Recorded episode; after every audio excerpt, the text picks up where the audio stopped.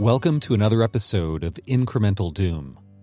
Tonight's story is set in the wilds of 19th century America and the wilds of the human soul.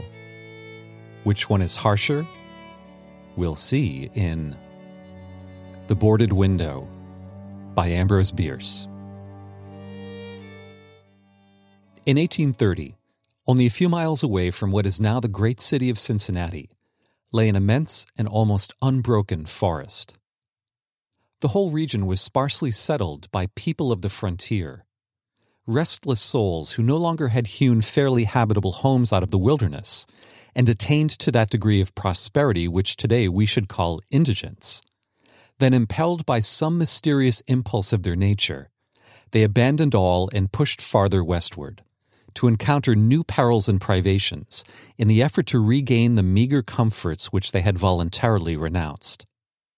Many of them had already forsaken that region for the remoter settlements, but among those remaining was one who had been of those first arriving.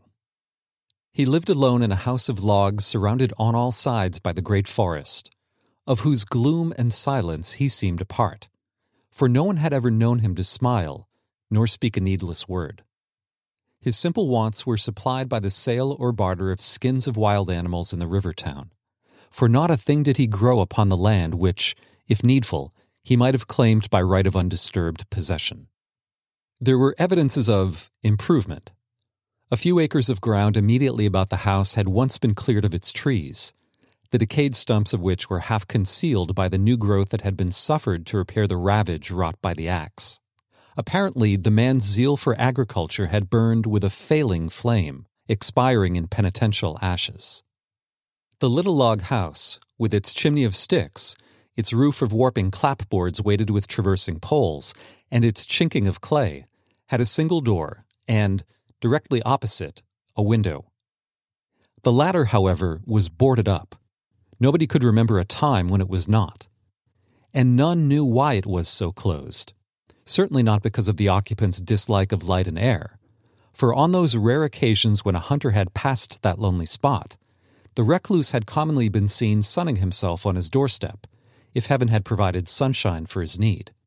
I fancy there are few persons living today who ever knew the secret of that window. But I am one, as you shall see. The man's name was said to be Murlock. He was apparently 70 years old, actually about 50. Something besides years had had a hand in his aging.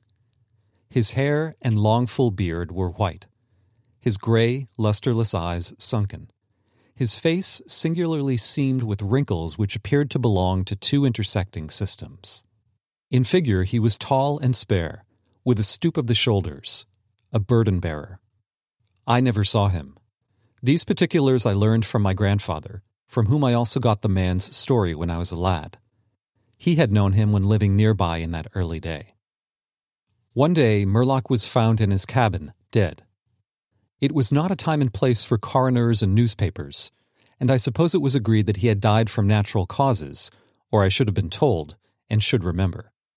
I know only that, with what was probably a sense of the fitness of things, the body was buried near the cabin, alongside the grave of his wife, who had preceded him by so many years that local tradition had retained hardly a hint of her existence.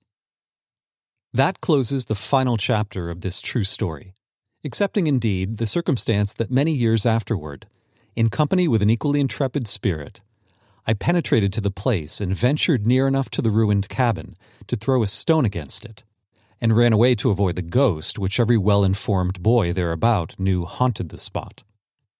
But there is an earlier chapter, that supplied by my grandfather. When Murlock built his cabin and began laying sturdily about with his axe to hew out a farm, the rifle, meanwhile, his means of support. He was young, strong, and full of hope.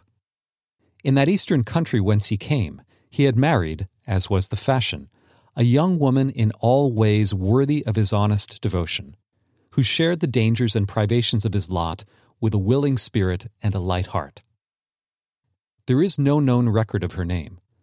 Of her charms of mind and person, tradition is silent, and the doubter is at liberty to entertain his doubt, but God forbid that I should share it. Of their affection and happiness, there is abundant assurance in every added day of the man's widowed life. For what but the magnetism of a blessed memory could have chained that venturesome spirit to a lot like that? One day, Murlock returned from gunning in a distant part of the forest to find his wife prostrate with fever and delirious. There was no physician within miles, no neighbor, nor was she in a condition to be left to summon help. So he set about the task of nursing her back to health.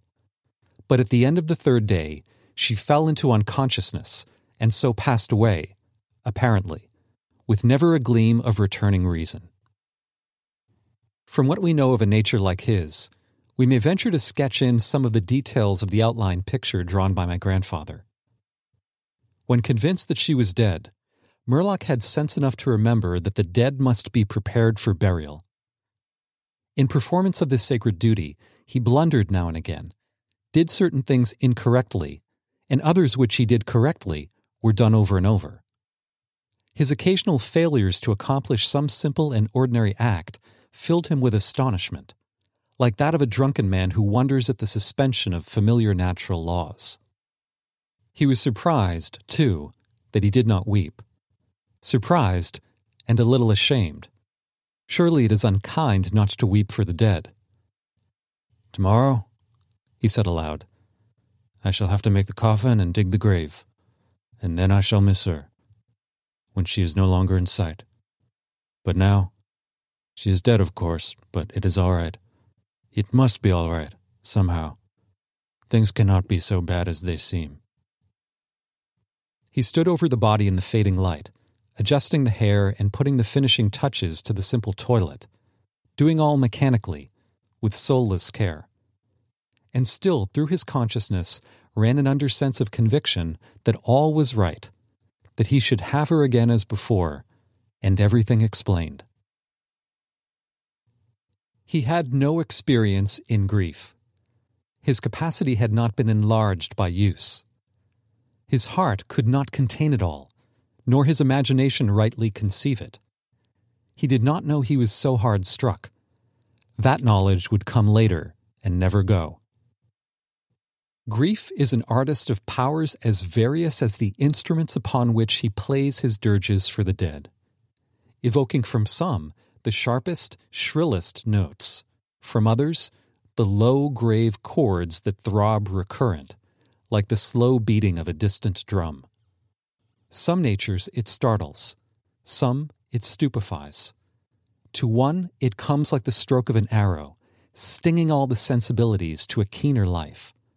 To another, as the blow of a bludgeon, which in crushing benumbs.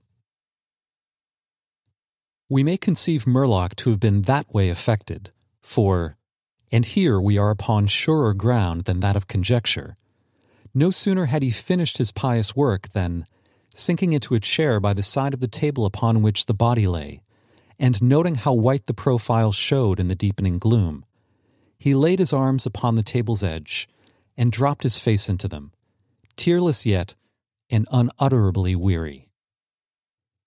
At that moment came in through the open window a long wailing sound, like the cry of a lost child in the far deeps of the darkening wood. But the man did not move. Again, and nearer than before, sounded that unearthly cry upon his failing sense. Perhaps it was a wild beast. Perhaps it was a dream. For Murlock was asleep. Some hours later, as it afterward appeared, this unfaithful watcher awoke, and lifting his head from his arms, intently listened. He knew not why. There in the black darkness by the side of the dead, recalling all without a shock, he strained his eyes to see he knew not what. His senses were all alert. His breath was suspended. His blood had stilled its tides as if to assist the silence. Who, what had waked him, and where was it? Suddenly, the table shook beneath his arms, and at the same moment he heard, or fancied that he heard, a light, soft step, another, sounds as of bare feet upon the floor. He was terrified beyond the power to cry out or move. Perforce he waited, waited there in the darkness through seeming centuries of such dread as one may know, yet live to tell. He tried vainly to speak the dead woman's name, vainly to stretch forth his hand across the table to learn if she were there. His throat was powerless. His arms and hands were like lead. Then occurred something most frightful. Some heavy body seemed hurled against the table with an impetus that pushed it against his breast so sharply as nearly to overthrow him. And at the same instant, he heard and felt the fall of something upon the floor with so violent a thump that the whole house was shaken by the impact. A scuffling ensued, and a confusion of sounds impossible to describe. Murlock had risen to his feet.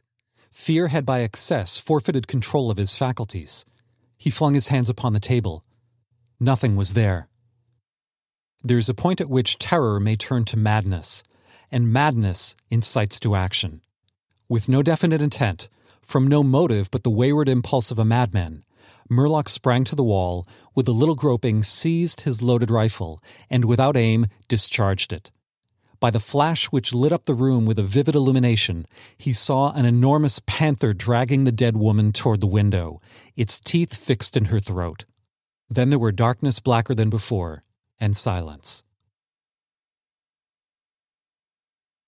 And when he returned to consciousness, the sun was high and the wood vocal with songs of birds. The body lay near the window, where the beast had left it when frightened away by the flash and report of the rifle.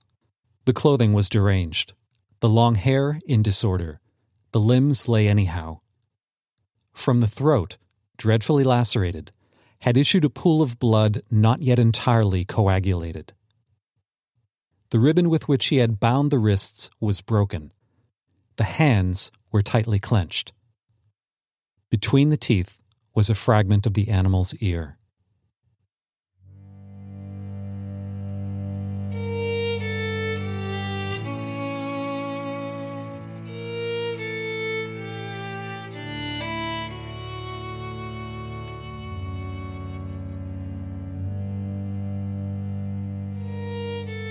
For additional tales of literary horror to unsettle you, click the follow button for this podcast.